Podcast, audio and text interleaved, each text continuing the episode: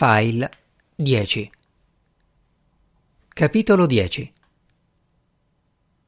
Al College on the Hill le tasse universitarie ammontano a 14.000 dollari all'anno, branche della domenica incluso. Io vedo un nesso tra questa cifra non da poco e il modo in cui gli studenti si dispongono fisicamente nelle aree di lettura della biblioteca. Stanno seduti su ampi sedili imbottiti e assumono una serie di posture sgraziate che sono chiaramente segni identificativi di affiliazione a qualche gruppo o organizzazione segreta. Si mettono in posizione fetale, spaparanzati, con le ginocchia all'indietro, tutti curvi, attorcigliati, qualcuno praticamente a testa in giù atteggiati talmente studiati da potersi considerare classiche posture dell'arte mimica. C'è in esse un qualcosa di eccessivamente raffinato, quasi incestuoso. A volte mi sembra di ritrovarmi dentro un sogno ambientato nell'estremo oriente, talmente esotico da non avere i mezzi per interpretarlo. In realtà è solo un linguaggio della classe economica a cui appartengono in una delle forme esteriori ammissibili, come nel caso del raduno delle station wagon di inizio anno accademico. Denise guardava sua madre che strappava il nastrino di cellofan da una confezione speciale di sedici pacchetti di chewing gum, ognuno avvolto nel proprio incarto. Poi, stringendo gli occhi, è tornata a concentrarsi sulla rubrica che aveva davanti sul tavolo della cucina. Il suo viso da undicenne era composto a formare un'esperta maschera di esasperazione trattenuta. Ha aspettato un po', poi con tono pacato ha detto Nel caso non lo sapessi, quella roba fa venire il cancro agli animali di laboratorio. Ma sei stata proprio tu, Denise, a consigliarmi di passare ai chewing gum senza zucchero. L'idea è stata tua. All'epoca non c'era nessun avviso sulle confezioni. Poi l'hanno messo e dubito fortemente che tu non l'abbia mai visto. Denise stava ricopiando nomi e numeri di telefono dalla rubrica vecchia a quella nuova. Niente indirizzi. I suoi amici avevano soltanto il telefono, individui dotati di una coscienza analogica composta da sette cifre. A me va benissimo in un caso come nell'altro, ha detto Babette dipende esclusivamente da te. O mastico le gomme con lo zucchero e i coloranti artificiali, o quelle senza zucchero e coloranti, che in compenso però fanno ammalare i ratti. Puoi anche non masticarle affatto, ha detto Steffi che nel frattempo aveva messo giù il telefono. Ci avevi mai pensato? Babette stava rompendo delle uova in un'insalatiera di legno. Si è girata verso di me chiedendomi con gli occhi come facesse quella ragazzina a parlare al telefono e ad ascoltare le nostre conversazioni contemporaneamente. Perché ci trova interessanti, avrei voluto risponderle. Poi ha detto alle bambine Sentite, o mastico gomme o fumo sigarette. Se volete che riprenda a fumare, allora toglietemi le gomme e elemento liptus. Ma perché devi per forza fare una cosa o l'altra? le ha detto Steffi. Non è possibile non fare nessuna delle due. Oppure falle entrambe, ha detto Denise con il viso che si andava accuratamente svuotando di qualunque espressione. È quello che vuoi, giusto? Alla fine facciamo tutti quello che vogliamo, non è così? Tranne se volessimo andare a scuola domani. In quel caso non potremmo perché la stanno fumigando, come si dice. In quel momento è squillato il telefono. È andata a rispondere Steffi. Mica è un reato, ha detto Babette. Voglio solo potermi mettere in bocca un misero e insipido pezzetto di gomma ogni tanto e masticarlo per un po'. Eh, ma non è così semplice, ha detto Denise. E non è nemmeno un reato. Lo faccio un paio di volte al giorno. E adesso non puoi più farlo. E invece sì, Denise perché mi va. I chewing gum mi rilassano, guarda un po'. E tu stai montando un caso sul nulla. Steffi è riuscita ad attirare la nostra attenzione con la sola forza della sua espressione implorante. Copriva la cornetta con la mano. Ha formato le parole con le labbra senza emettere suono. Gli Stover vogliono passare a trovarci. I genitori o i figli? ha chiesto Babette. Mia figlia ha alzato le spalle. Non li vogliamo, ha detto Babette. Non farli venire, ha detto Denise. Che cosa gli dico? Quello che ti pare. Basta che non mettano piede qui. Sono noiosi. Digli che possono restarsene a casa. Steffi ha cominciato a indietreggiare, facendo scudo al telefono con il suo corpo e con gli occhi pieni di paura ed eccitazione.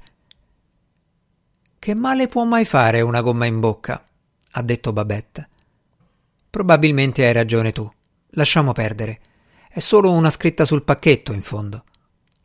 Steffi ha riattaccato. Fa solo male alla salute, ha detto. Fa male solo ai ratti, ha detto Denise. Probabilmente hai ragione tu. Lasciamo perdere. Forse secondo lei questi ratti sono morti nel sonno. Sono solo inutilissimi roditori e quindi che differenza fa? Che differenza fa e perché tante storie? ha detto Steffi. E inoltre mi piacerebbe credere che ne mastichi davvero solo due al giorno, visto come dimentica le cose. Cos'è che dimentico? ha detto Babette. Non ti preoccupare, ha detto Denise. Lasciamo perdere. Cos'è che dimentico? Tu pensa a masticare e non preoccuparti della scritta sul pacchetto. Tanto cosa vuoi che mi importi? Ho preso in braccio Wilder, che era su una sedia, gli ho schioccato un sonoro bacio sull'orecchio e lui si è ritratto tutto gongolante. L'ho posato sul ripiano della cucina e sono salito di sopra in cerca di Heinrich. Era in camera sua, concentrato a studiare lo schieramento di pezzi di scacchi di plastica. Giochi ancora con quel tizio in prigione? Come procede la partita? Abbastanza bene. Credo di averlo incastrato. Cosa sai di lui? È da un po' che volevo chiedertelo. Nel senso che vuoi sapere chi ha ammazzato? Ultimamente va tanto questa cosa di preoccuparsi per le vittime. Sono mesi che giochi a scacchi con lui, ma cosa sai, a parte il fatto che gli hanno dato l'ergastolo per omicidio? È giovane, vecchio, nero, bianco, vi comunicate altre cose a parte le mosse? A volte ci inviamo dei bigliettini. Chi ha ammazzato? Era sotto pressione. E cosa è successo? Una pressione crescente. E quindi ha pensato bene di sparare a qualcuno. Chi? Delle persone ad Iron City. Quante? Cinque. Cinque persone. Senza contare il poliziotto che è stato dopo. Sei persone. Aveva una cura maniacale delle sue armi. Teneva un arsenale nascosto nella sua squallida cameretta accanto a un parcheggio di cemento su sei livelli. Alcune pistole e un fucile a otturatore girevole e scorrevole con il telescopio. Un mirino telescopico. Ha sparato da un cavalcavia, da una stanza in affitto. È entrato in un bar o in una lavanderia a gettoni o nel suo ex posto di lavoro e si è messo a sparare all'impazzata, con la gente che scappava da tutte le parti e si rifugiava sotto i tavoli, e le persone in strada che credevano che si trattasse di fuochi d'artificio. Stavo aspettando l'autobus quando ho sentito queste piccole esplosioni, sembravano petardi. È salito su un tetto. Un cecchino che spara da un tetto. E prima di salire sul tetto ha scritto qualcosa sul suo diario? ha registrato la sua voce, è andato al cinema, ha letto libri su altri pluriomicidi per rinfrescarsi la memoria. Ha registrato dei nastri. Ha registrato dei nastri. E cosa ne ha fatto? Li ha inviati alle persone a cui voleva bene, supplicandole di perdonarlo. Scusatemi, ma è più forte di me, e le vittime erano perfetti sconosciuti. Ha ucciso per ripicca, era stato licenziato, sentiva delle voci. Perfetti sconosciuti. E le voci le sentiva. Alla televisione. Che parlavano proprio con lui, personalmente. Gli dicevano che doveva passare alla storia. All'epoca aveva 27 anni, era disoccupato, divorziato, con la macchina fuori uso. Il tempo gli stava sfuggendo di mano. voci insistenti che lo mettevano sotto pressione. Come ha gestito il rapporto con i giornalisti e la TV?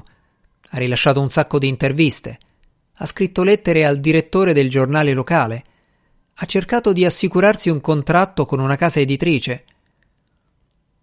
Ad Iron City non ci sono giornalisti e TV. Quando ci ha pensato ormai era troppo tardi.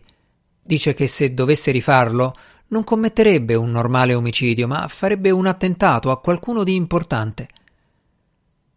Sceglierebbe le vittime con più cura, ucciderebbe un personaggio famoso, si farebbe notare, lascerebbe il segno. Adesso sa che non passerà mai alla storia. Nemmeno io, se è per questo. Ma tu hai Hitler.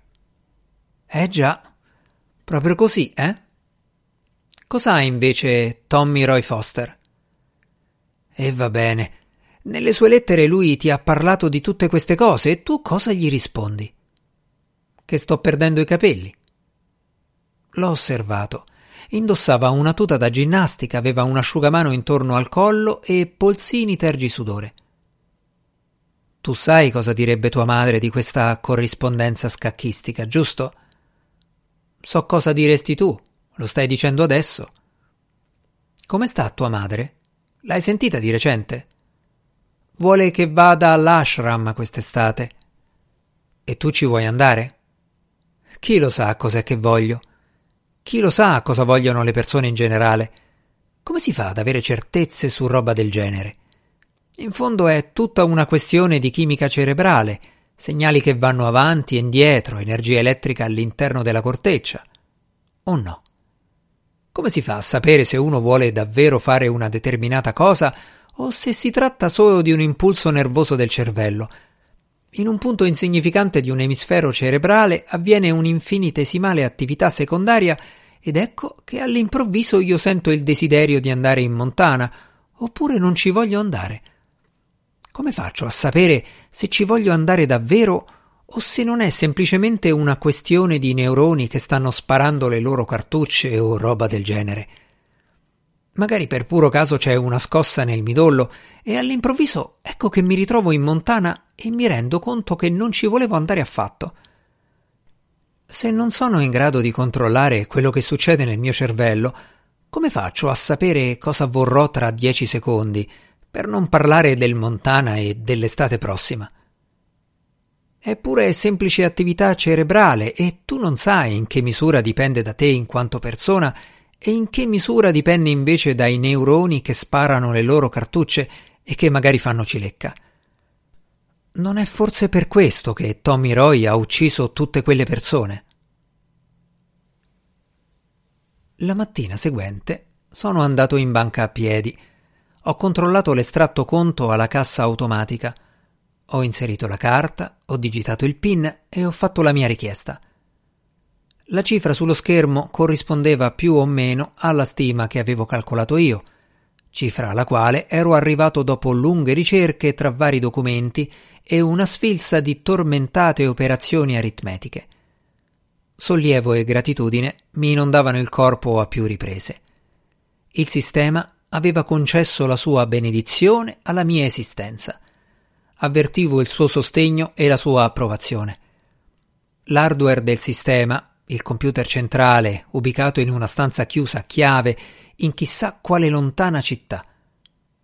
Un'interazione davvero soddisfacente.